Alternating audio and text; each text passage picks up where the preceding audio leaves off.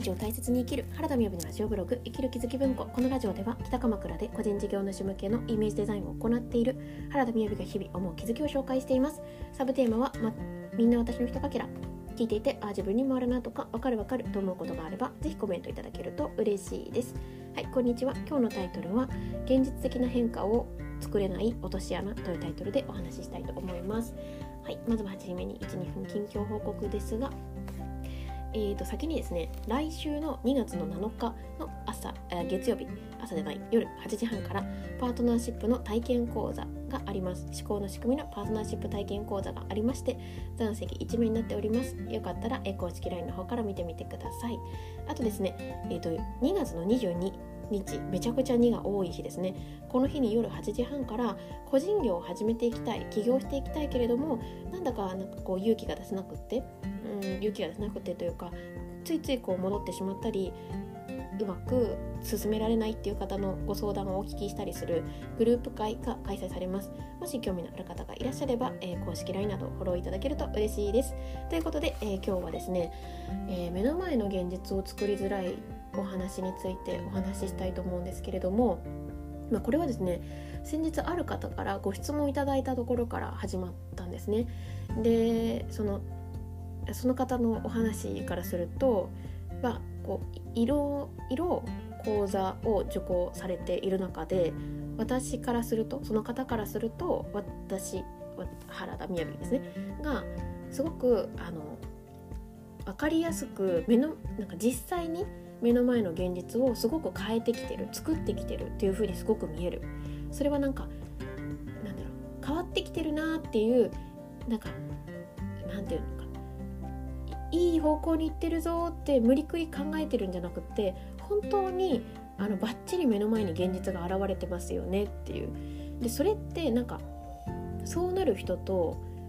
一見いいような感じに見えるけれど、結局その頭の中だけで気持ちが収まってるだけで、現実的に変化が起きてない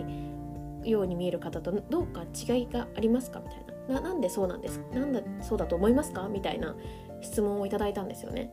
それで、なるほどと思ってちょっと考えていたんですけれど、でもちょっと考えたって言いながら、結構すぐですね、パッて答えが出たんですよね。それは何かというと、これだなと思っていて、ですね、目の前の人が言ってくれたアドバイス、助言をまるっと鵜呑みにしていない人、鵜呑みにして行動していない人が、現実的な目の前の変化を作れてないと思います。私は、今からお話しする話はもう本当に私はそう思うって話ですから、なんですかね、ラジオなんですけど、ラジオのように聞いてみてください。で、どういうことかというと、案外多いのがこれ、事業提供者さんに分かるっていう方いらっしゃると思うんですけれど、アドバイスを求められたりとか、相談会にいらっしゃる、ちょっと言葉強くません、いらっしゃるくせにアドバイスをいただきながら、それが参考程度で、その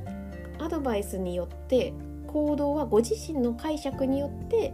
進んでいる場合っていうのは、本当にびっくりするぐらい現実は変わらないんですね。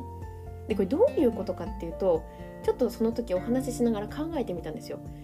つまり何か A ということについて悩み事の話をして、悩み事というか、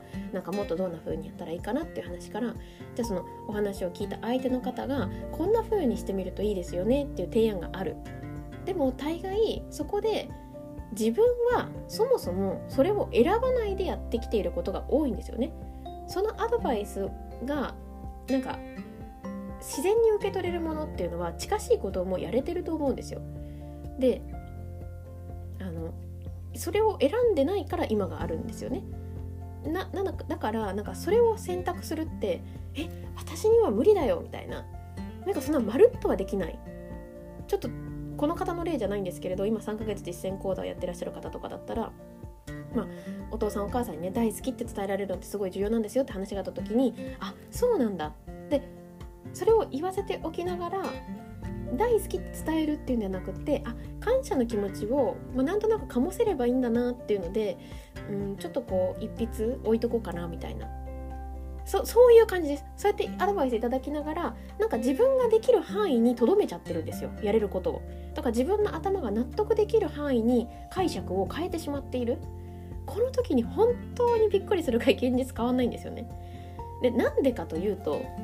2層に分けて説明すると、1層目の話で言うと、それはなん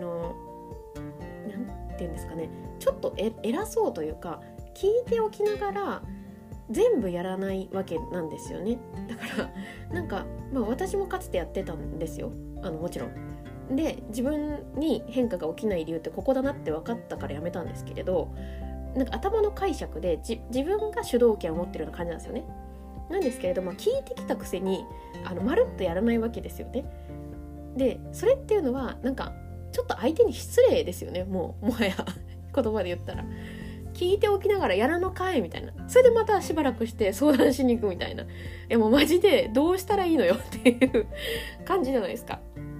で、このまるっとやってみるっていうのをやってない場合っていうのは本当に多いんですよ。で今のは1層目ですね。それって相手に失礼だよねっていう。で、しかもそれをやってない上でまたご相談するって、もうその本人かご相談されてる本人からしたら、じゃあ私は一体どうしたらいいのよってことじゃないですか。本人で解釈しておきながらね。でこれはもうちょっと思考の仕組みで言ったらどういうことなのかっていうと、顕在意識に幅利かせすぎなんですよ。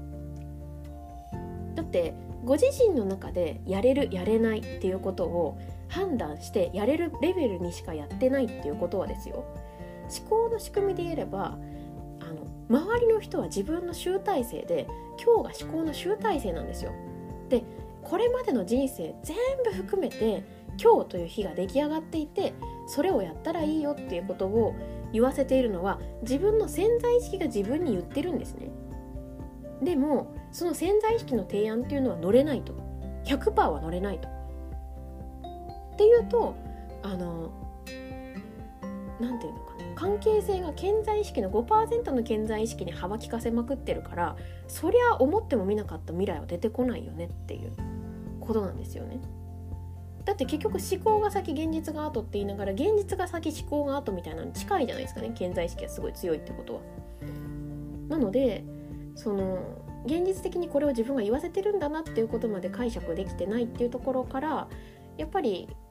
目の前に分かりやすく自分の現実を変えていくものが作りにくくなるだろうなっていうことを思います。なんか今日は毒舌会みたいな感じかもしれないですけれども、で、全然前提として私はそもそもその真骨頂だったんですよ。実は再生回数が結構高い、優しい社長が言ってくれた厳しい一言みたいなタイトルの音声があるんですけれども、もうすげえ高飛車というか、だって自分なんかその話って何かというと、私もともと今みたいな仕事をしたい上で大企業さんのブランディングをしてたり、中小企業さん向けのブランディングをしている場所に関わらせていただいたり入社してましたけれども、それってどこかで本当に相手が言わせてることをちゃんと心から受け止められてなかったんですよね。私こんな風に生きてますけど、参考程度にあなたのお話聞かせてくださいみたいな、もうひどい言葉で言ったらもうそれですよ。